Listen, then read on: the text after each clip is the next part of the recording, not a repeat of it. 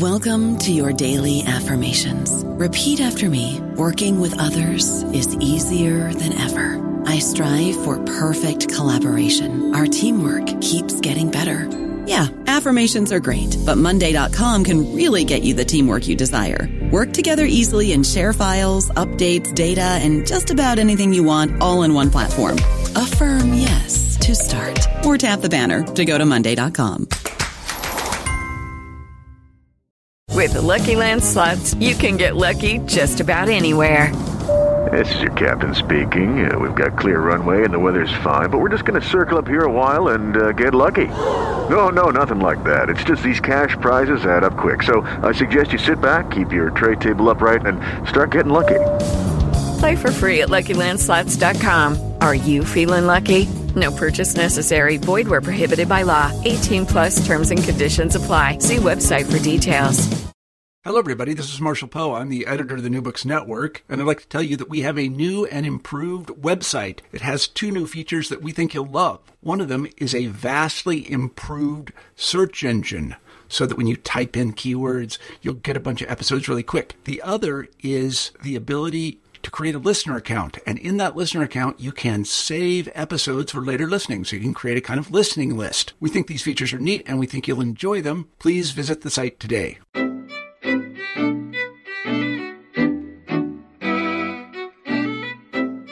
Welcome, everyone, back to New Books in Education uh, on the New Books Network. This is Ryan Allen, your host for New Books in Education. Uh, and today I'm excited to uh, introduce a book that we have, uh, China's Rising Research University, A New Era of Global Ambition. And this is out of the Johns Hopkins University Press, and it's publishing later in two thousand fourteen. Uh, and the authors that we have for this book today are Robert Rhodes, Xiaoyang Wang, Xiaoguang Shi, and Yongcai Chang.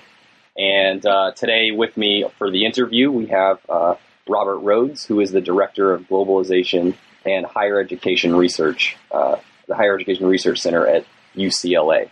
Uh, so a little bit about the book before we bring on uh, Robert. This, this book looks at uh, what is now the uh, largest Uh, higher education sector in all of the world, and really just how uh, the Chinese universities have been uh, internationalizing and pushing for uh, what comes up a lot that we see, uh, this quest for world-class university standing.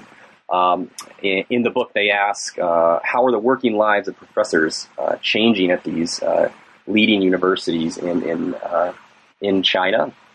And uh, the leading universities that they talk about in the book, because uh, they fo- they this book offers a wide uh, description of the educational system, uh, the higher educational system in China, but then it really goes into focus on uh, four key case study universities. And the first one they talk about is uh, Tsinghua University, uh, and the next one is Peking University. The other one, Renmin University, and then Minzu University, all located uh, in Beijing. And so we can ask uh, Doctor Rhodes uh, why he chose those universities and what their significance are, all very different, uh, but with uh, very uh, distinct uh, characteristics that I think really guide and move the book uh, along.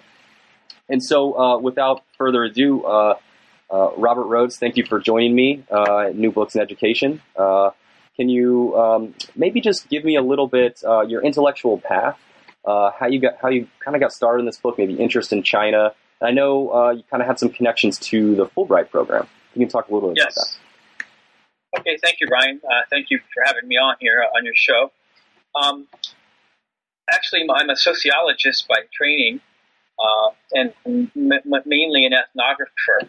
Uh, in the past, my work has mostly focused on the U S and universities in the U S, uh, although there was a period of time where I was also doing research in Latin America, uh, mainly in Mexico and Argentina. This, starting around uh, two thousand four or so, I began focusing more and more on China, uh, primarily for two reasons. One is my uh, ethnographic nature of wanting to explore complex and different cultures, uh, and I don't think there's many cultures more complex than Chinese culture, mm. which has such a long history, Um, and the other our motivation, source of motivation, was the incredible change going on in Chinese society, but also in Chinese institutions, especially the educational institutions such as universities. And so I wanted to be part of that. Uh, it was a few years later that I actually started studying the language, Chinese language, Mandarin, and have been studying Mandarin uh, mostly on my own for the past four or five years. Um, probably I would be in an intermediate level right now. Uh, I hope to eventually do all my ethnographic research in China in Chinese. I'm not, right. not quite there yet. Uh, and so uh, this project really uh, sprung from, in part, my Fulbright experience uh, at Minzu University. Minzu is the leading ethnic minority university in China. Approximately sixty to seventy percent of the students at Minzu are ethnic minorities, and about forty percent of the faculty are ethnic minorities. And so I was at Minzu for one year, uh, collecting ethnographic data at the university. But previously, I had worked at Renmin University for a summer and had made multiple visits to Renmin and had actually done an ethnographic case study at Renmin University as well. And so during my Fulbright year at Minzu, I was actually working on the second case that would eventually be a multi-case study project. Uh, during that year, that's when I met my colleagues in Beijing, and that's when we decided to do a more of a, a large-scale project and add uh, Peking and Tsinghua University. You, you mentioned that all these universities are in Beijing. Mm-hmm. This yep. is a strength and weakness of the book. Mm. All right? And not only are they in Beijing, they're on the same street. Right. All right. This is uh, this is one of the unique qualities of China's uh, university system. First of all, there's no, no city in the world, to my knowledge, that has as many universities and university students as Beijing. Mm. Certainly no other city in China, even Shanghai, can compare to Beijing in terms of the number of students they have. Uh, this is in part why the Tiananmen protests were so massive uh, mm-hmm. back in nineteen eighty-nine. Uh, you have thirty, forty, fifty universities within walking distance of each other. Mm. You can walk from Minzu University past Renmin University to the gates of Peking University. Tsinghua is across the street from Peking. You can walk that that route in about forty-five minutes to an hour, depending on how fast you walk.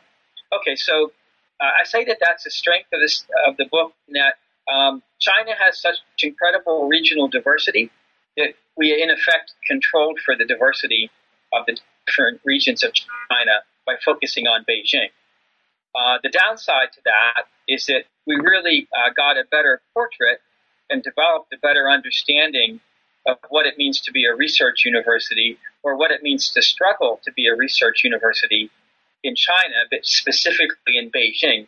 And you could argue that oh, uh, a university in Southwest China, such as Southwest University or Chongqing University, uh, would probably exhibit some different cultural forms, some different cultural practices. That's all true, and that, again, there, that's a strength and a weakness to the study.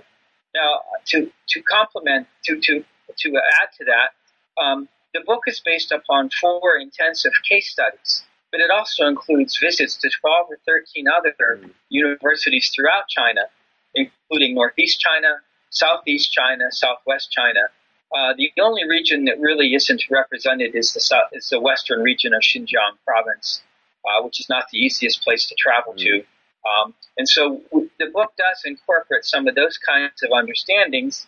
And then also keep in mind, my three co-authors are all Chinese uh, professors of education, uh, of comparative education, or of higher education. And so they have a rich understanding of the history and the diversity of the Chinese university. So those insights are built into different parts of the book, especially chapter one and the concluding chapter. Absolutely. Fantastic. Yeah, uh, definitely Beijing. Uh, having having gone there a few times myself and going to visit these universities, it, it is quite uh, and uh, definitely a spectacle to see for sure.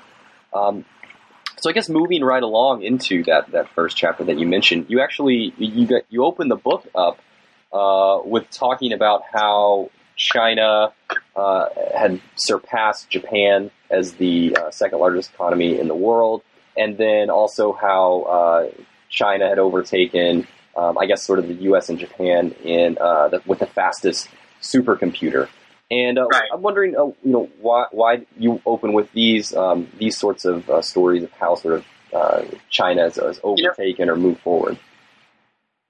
I'm just uh, moving ahead to uh, one of my PowerPoint slides that I'm giving later today. Nope. Talk about this book in my class. No worries. The reason I open with uh, a, a, a variety of facts, some of them are not that significant. For example, uh, China producing the fastest or the, the, the fastest supercomputer in the world. Mm-hmm. Uh, that might change next year. Certainly. Uh, but it was just simply one of many indicators that, that, that, that life is changing in China, the ambitions of the country, of its political leaders, of its institutional leaders, is changing. Mm-hmm. Uh, many scholars have acknowledged this early in the two thousands. There's a couple books I'm mentioning later in my class uh, by Martin Jacques, when Jacques when China Rules the World, The End of the Western World and the Birth of the New Global Order, uh, The Dragon and the Elephant, China, Indian, and the New World Order by David Smith.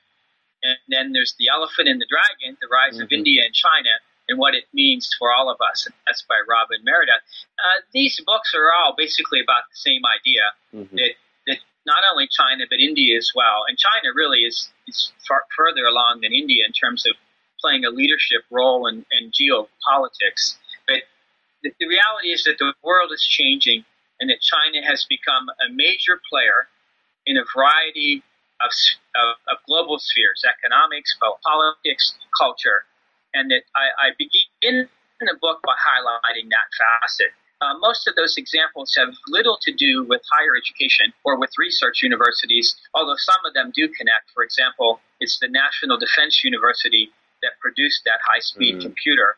And so uh, some of those uh, facts that I raised at the beginning of the book uh, implicate the research universities in China, but are really uh, presented to create this context, this broader context for how life is changing in China. Absolutely. So that's why I kind of begin that way. Okay. Yeah, absolutely. I think it's uh, it sort of sets the table nicely for, for the rest of the book and, and what's to come.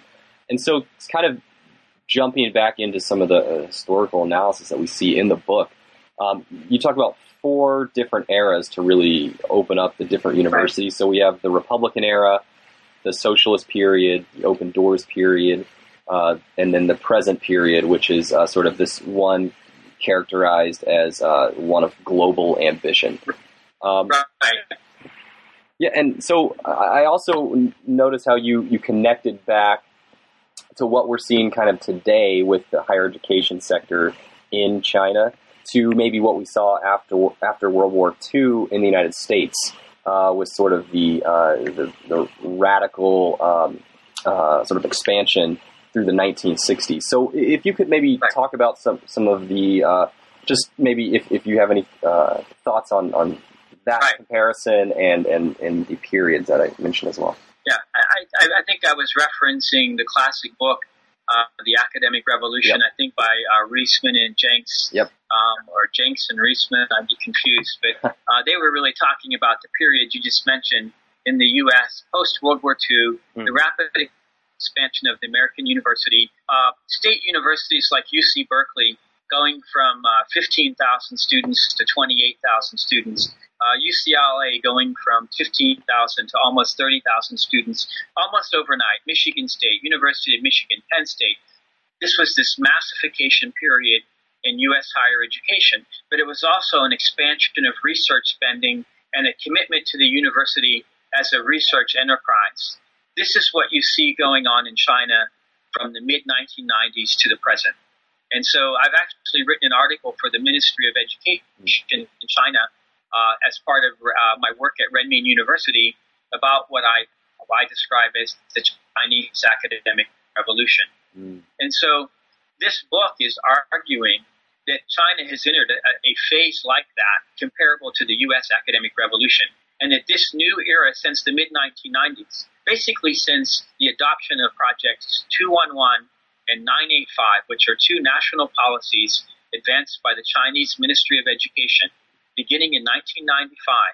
Since the adoption of these policies, and the related activities and changes and transformation of the Chinese university, I argue that this period really constitutes a new era in the reform of the Chinese university. The first three eras are, are well described in Ru Taiho's work, mm-hmm. famous uh, Chinese uh, si- a sinologist of higher education right. in China, um, working used to work at the University of Toronto. Uh, she identified the Republican period, roughly the time when China was formed as a nation state, as a republic, as opposed as to being an empire, uh, around nineteen eleven.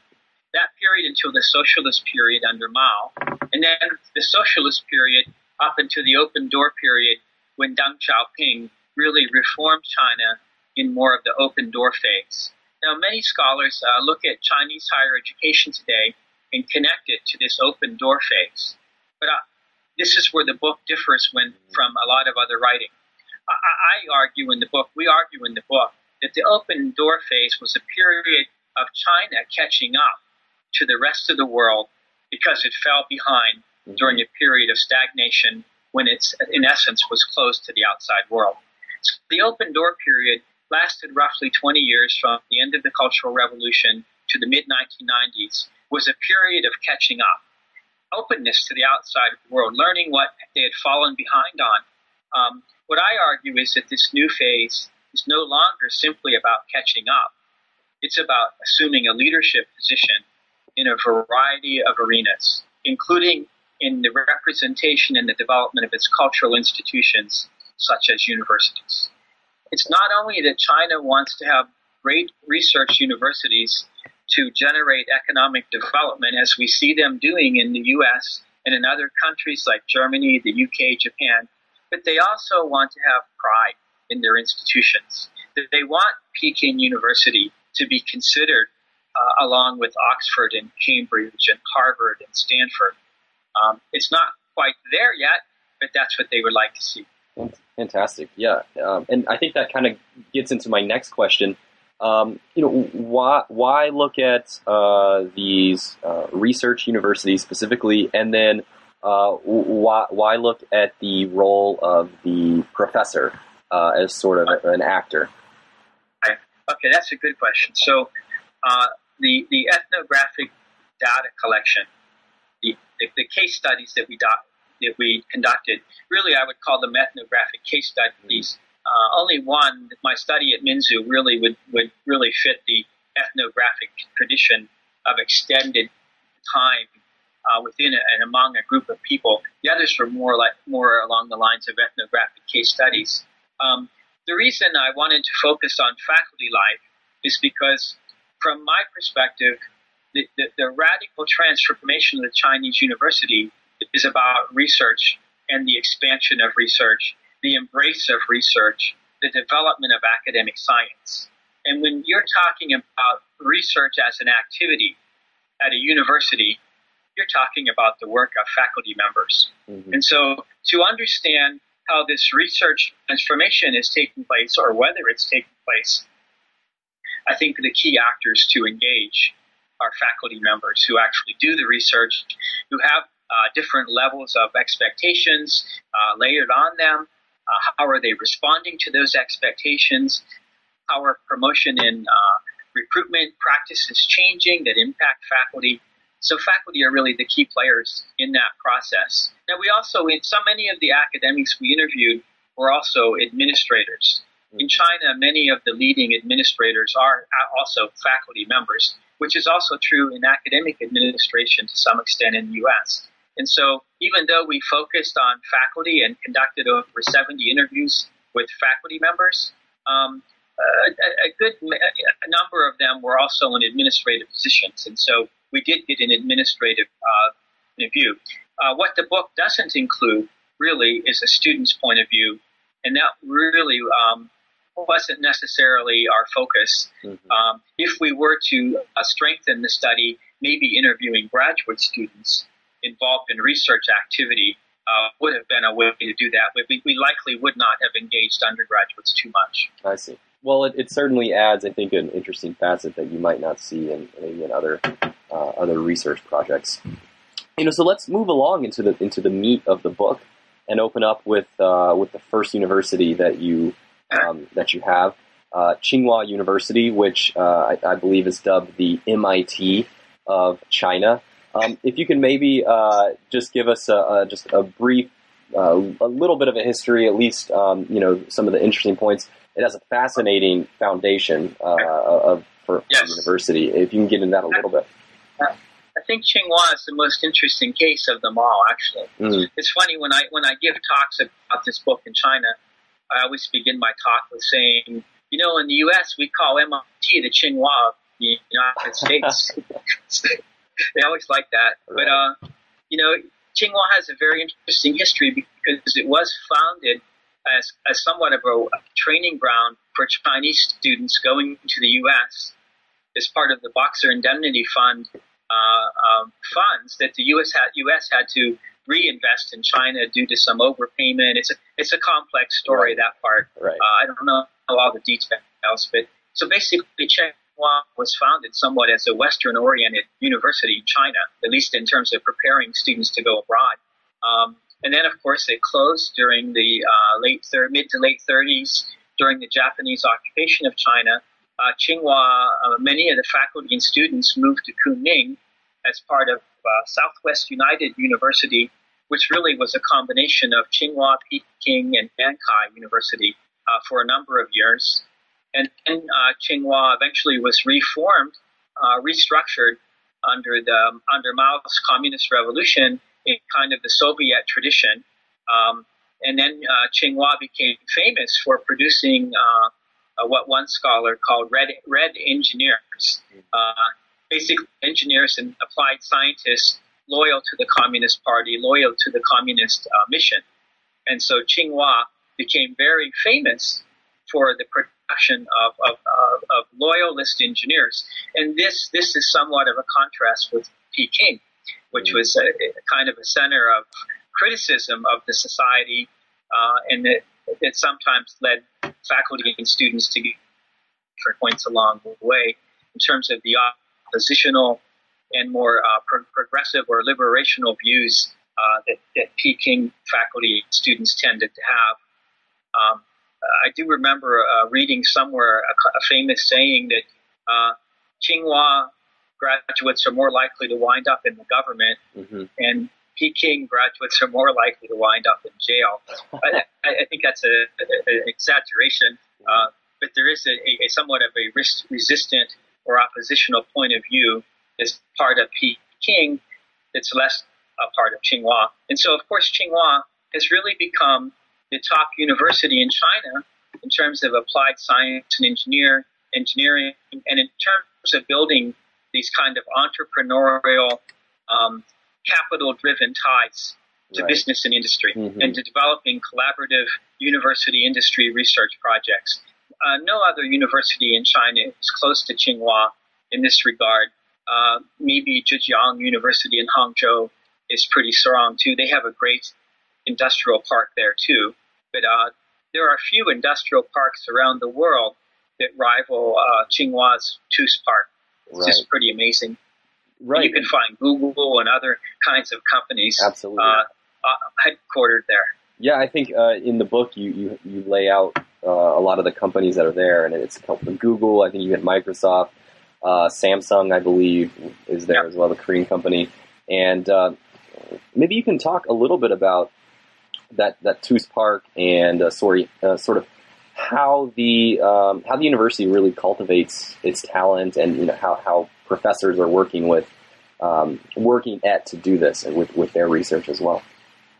Well, they really try to, uh, part of it's aimed at graduate students and uh, the next generation of innovators, and creating incubator opportunities in Tuspark for graduate students who have new ideas. Mm-hmm. Uh, you know, most of the new ideas don't go anywhere, but giving them a, a, a seed money and a location to develop products or ideas, and, and really rub elbows with, with entrepreneurs and venture capitalists. That's the idea. Um, and so uh, this this park is really an elaboration of that idea, borrowed to a, from, to a great extent from the U S and some of the things we do, we see uh, at Stanford and in Boston around Route one twenty-eight and Silicon Valley and California.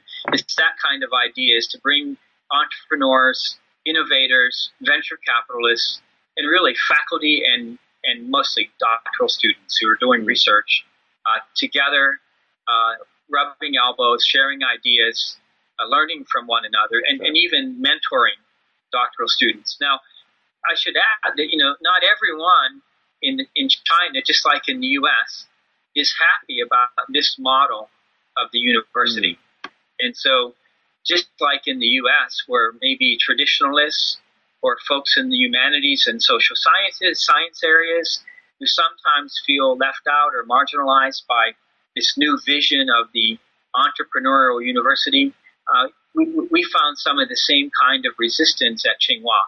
Uh, many of the faculty did not like this, this kind of a model of a university and saw it somehow sacrificing uh, kind of this notion of pure knowledge or knowledge for the sake of knowledge. Right. So that some of the same tensions around what might call academic capitalism uh, exist in China as you see at U S universities. Mm, okay. Well, uh, maybe going on to that uh, a little bit further, sort of understanding the faculty and, and how sort of um, as their as their uh, university has sort of internationalized or, or maybe modernized, as we like to say, right. what what kind of pressures are are the faculty there facing, uh, and and sort of how are they facing that?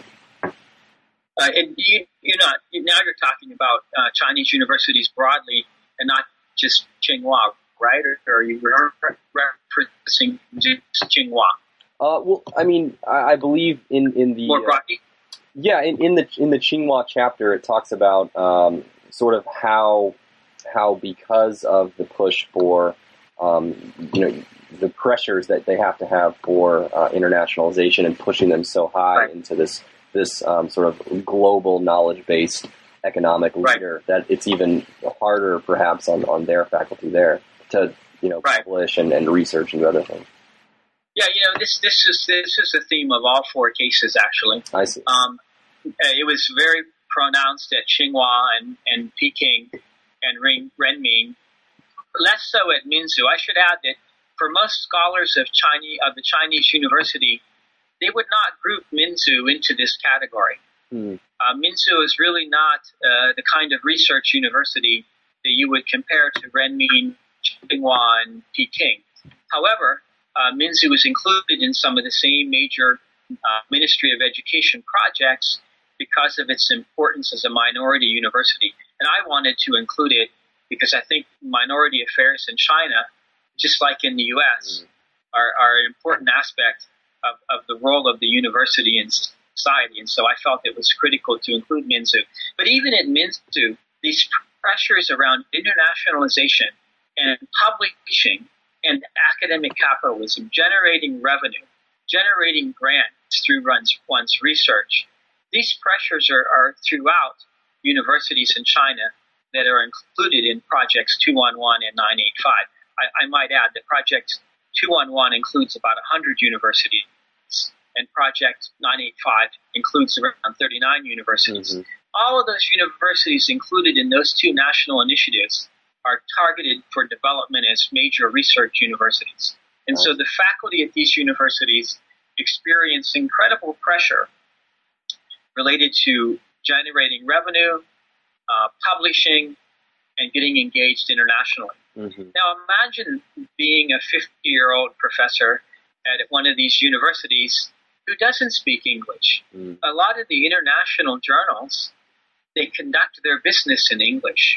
That's an incredible disadvantage for a scholar to have to deal with if they have pressure to publish internationally. Right. Um, and there are many fields in China where publishing internationally doesn't really serve the, the transformative needs or goals of your research. Mm-hmm. I remember interviewing a professor at Renmin University who was talking about the pressure on uh, rural development scholars to publish internationally.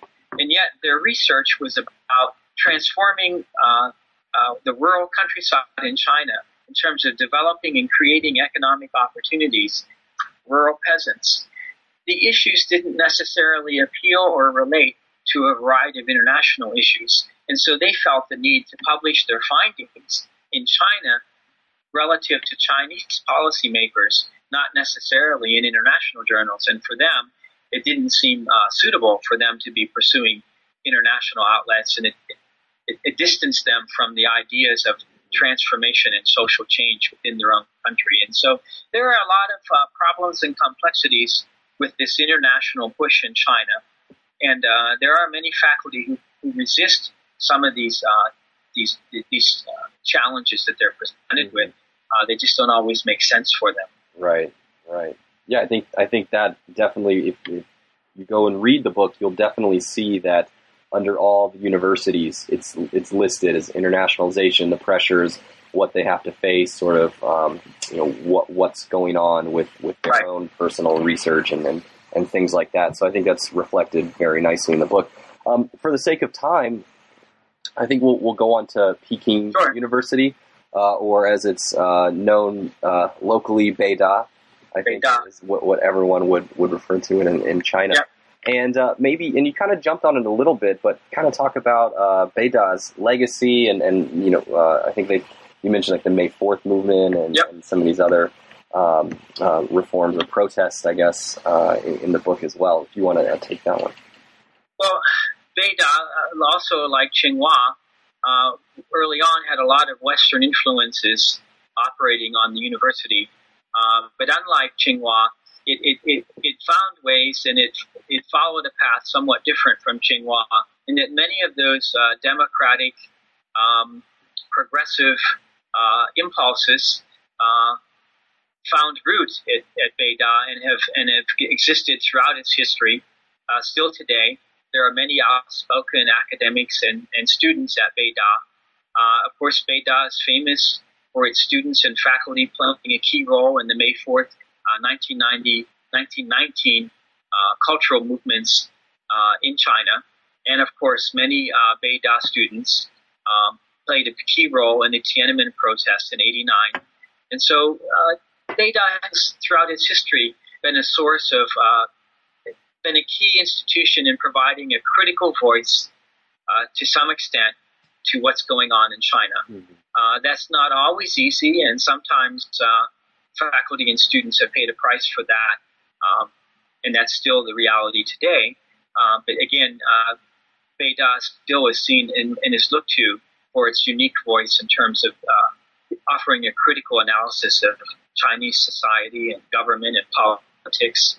And uh, there's a certain degree of acceptance of that and expectation of that. Um, it was also the, the key site of personnel reform in the early two thousands, mm-hmm. uh, when administrators and government officials tried to reform uh, faculty life basically in China and introduce more bureaucratized uh, modalities in terms of faculty promotion, faculty recruitment.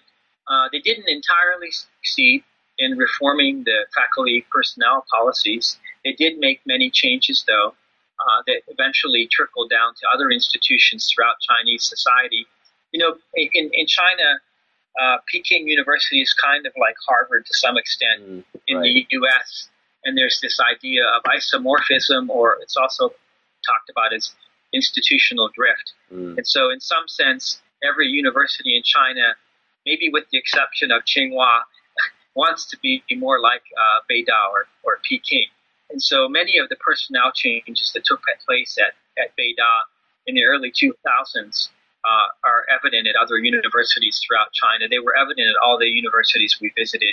And so um, there's much more of an institutionalized, clear set of guidelines now to recruiting and hiring faculty, and in terms of the promotion process being much more clearly spelled out. In the past, uh, some of these things were left a little bit to guangxi, mm, uh, which right. basically is a Chinese word for connections and ties right. and friendships and those kinds of things. And that was seen as uh, counterproductive to creating a more competitive environment uh, for, for encouraging faculty productivity. Okay. And so the government officials and, and university bureaucrats basically wanted faculty life to be a little bit more competitive and to increase productivity.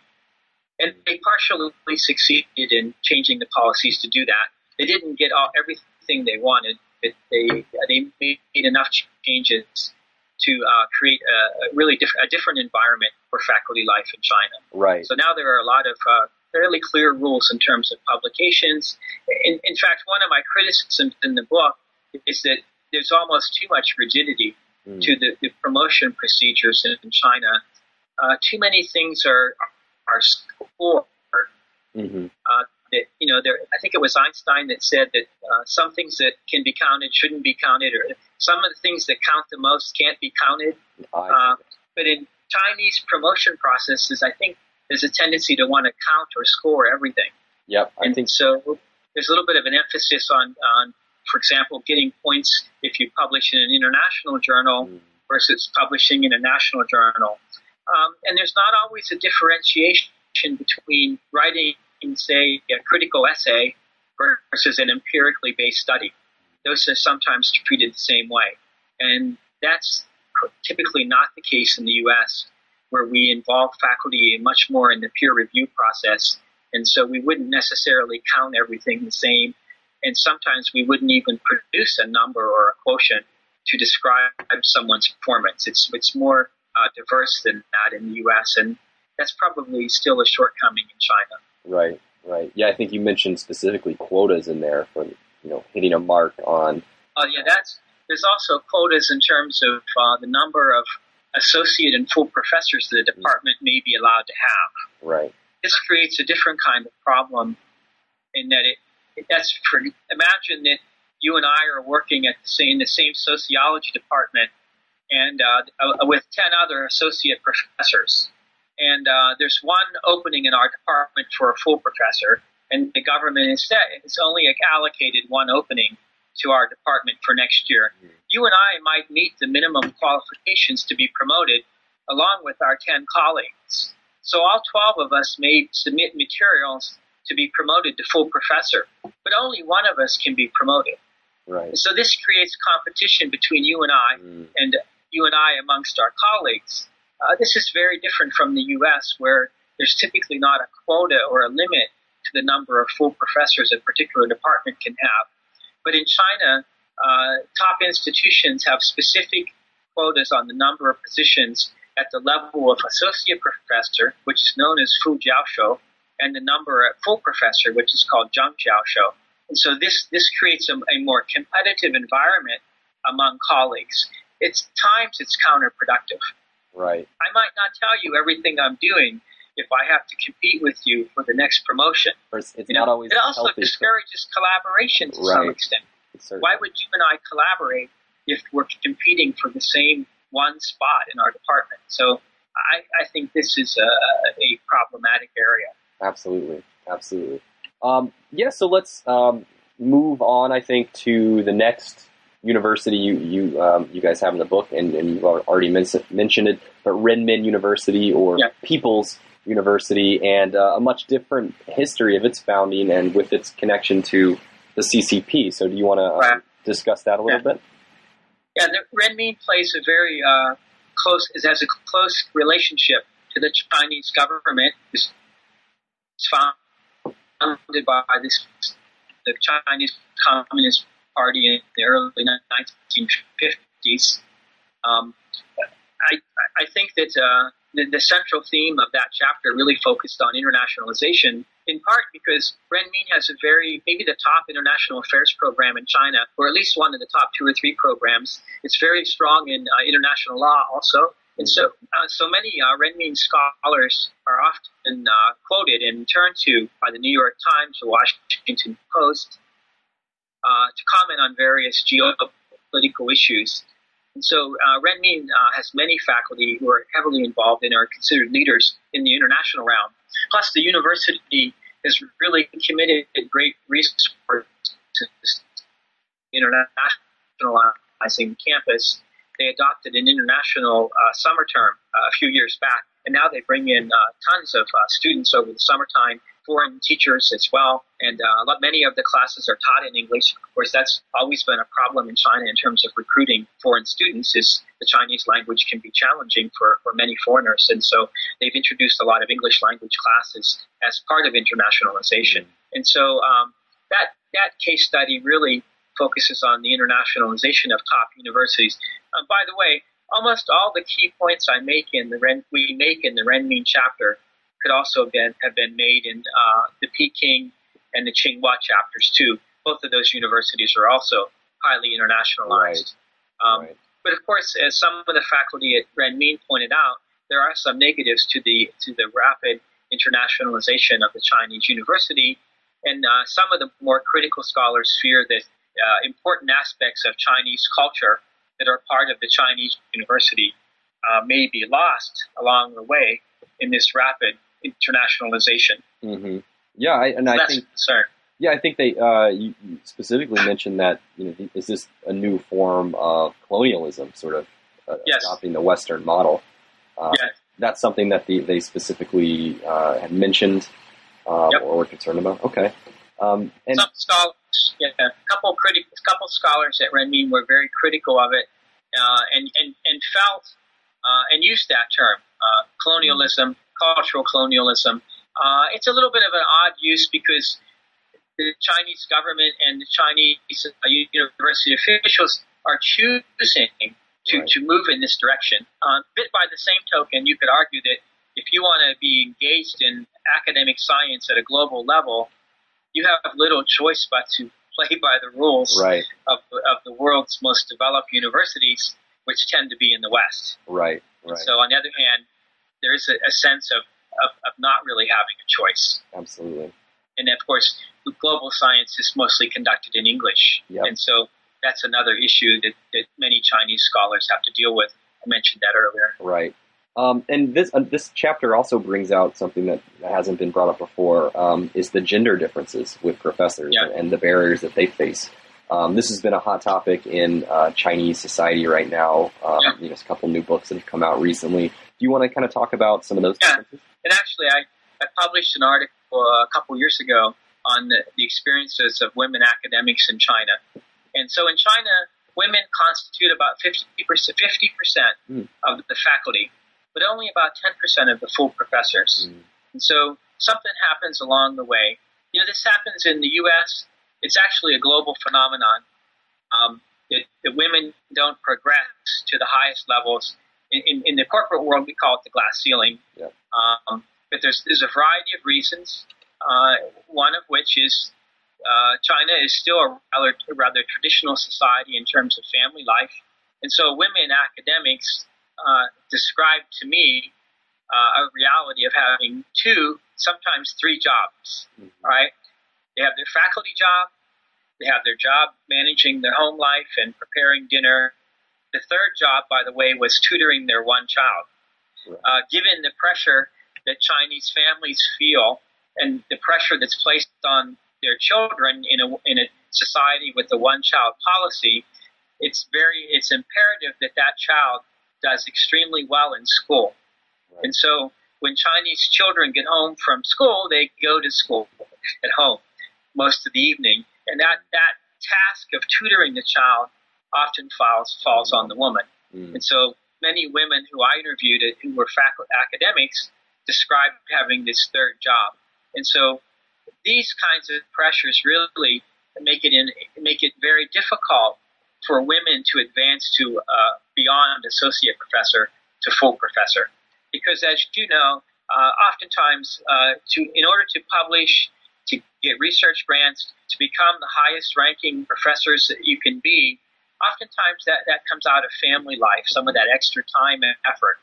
Um, Many women either don't want to or can't devote that extra time. Sometimes they don't want to. And this, I can recall many women saying to me, I'm going to have one child in my lifetime. Mm. Why would I sacrifice time that I can spend with my child to do research or do extra work at home when I only have that one chance? Mm. So some of it is uh, is pressure and a feeling that they don't have a choice. And other times it's a choice they really uh, want to make. To, to put family first. Now, of course, men in Chinese society typically don't face those same sets of choices. Right, absolutely. So this is an issue uh, probably uh, necessitates, from my in my from my perspective, greater institutional support mechanisms for for women and, and mothers at the Chinese university. I think that this is something that is probably needed. Absolutely. Uh, so moving along for for time's sake. Uh, look, we'll, we yep. talked a little bit about yes.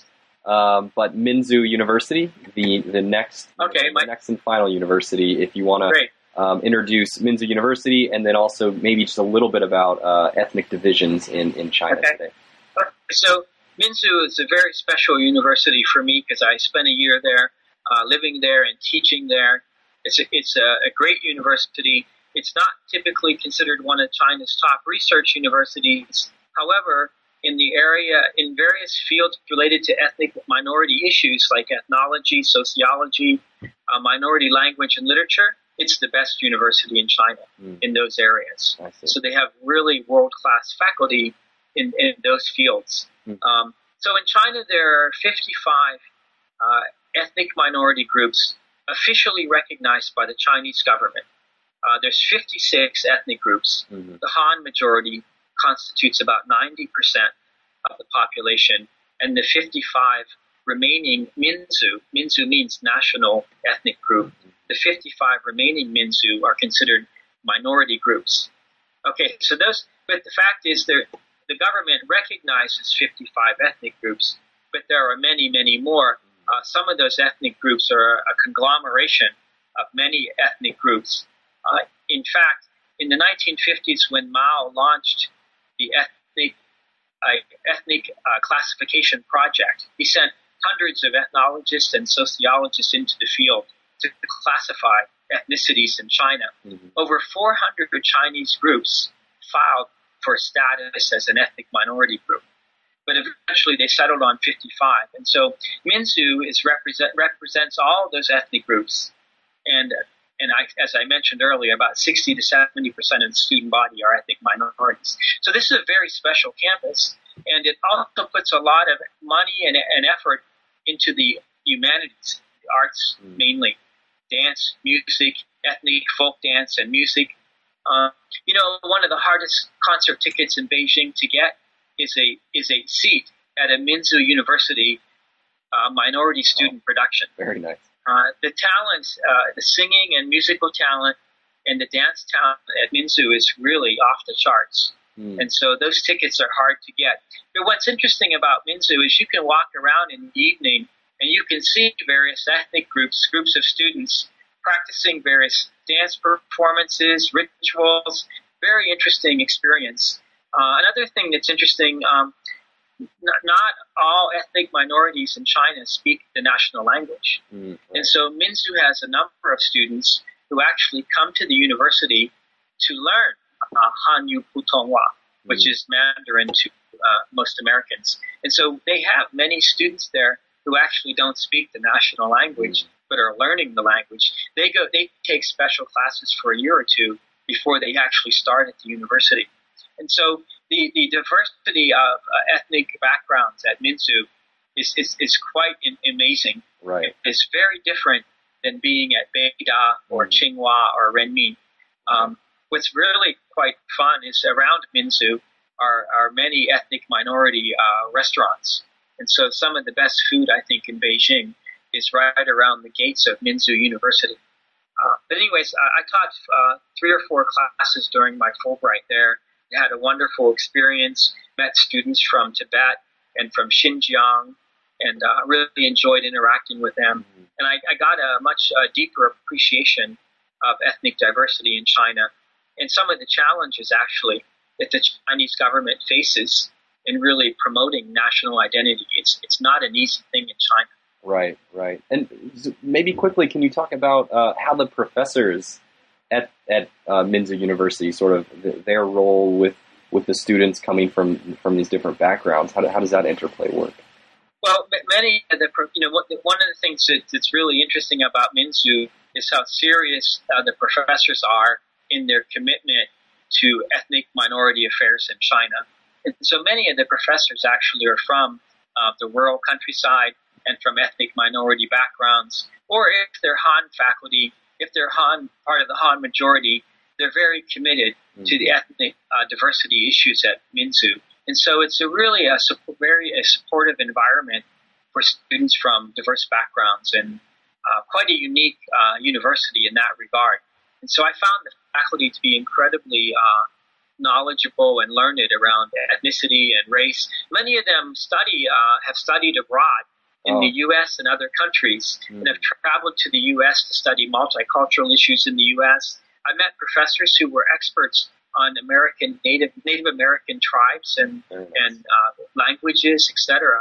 Uh, we knew some of the same scholars actually, but they had gone to the U S to study na- the Navajo uh, tribal colleges and uh, Indian reservation schools, and the, the ways in which uh, bilingual education was practiced on some of the tribal uh, reservations in the U S and mm-hmm. in the schools in the U S. And they were very knowledgeable and uh, interested in this a- aspect of cultural and linguistic diversity, uh, because these are big challenges in China. One of the big challenges that some of these professors deal with is how do you uh, promote ethnic minorities uh, establishing or having a sense of national identity, being able to speak the national language, and yet how do you help them to preserve and strengthen their own local cultures, their own their own uh, linguistic abilities tied to their particular region or community? You know, that, that's a global challenge that countries around the world face. Absolutely, absolutely. So I, I know I know you have to go teach a class. Yeah, I've got to talk for another three hours tonight. Absolutely. So um, I guess just wrapping up uh, with, with our final question here. I do appreciate your time, but uh, what what's sort of next on your plate? What's the next project you got coming up? Uh, okay. Well, I'll be leaving for China uh, next week, actually. Uh, I'm working on a study with one a doctoral student at Renmin University, and we're looking at differences in the, the dissertation and graduate experience of social science uh, doctoral students at U C L A and at Renmin University. And so basically we're trying to understand how is the dissertation process and the preparation for that dissertation different among Chinese doctoral students in the social social sciences compared to U S doctoral students, and we're mostly focusing on Renmin and U C L A. Nice. So we're in the middle of that project, and that, that's kind of next on my plate. Okay. And I, and to continue working on my Chinese course. Fantastic. Well, uh, I, this has been this has been a lot of fun. Uh, I thank you, Doctor Robert Rhodes, for, for agreeing to come here, and I, I encourage everyone to go check out his book, which is coming out later in the year, uh, China's Rising Research Universities, A New Era of Global Ambition. Um, thank you very much, and uh, I, I hope everyone has learned something. Thank you.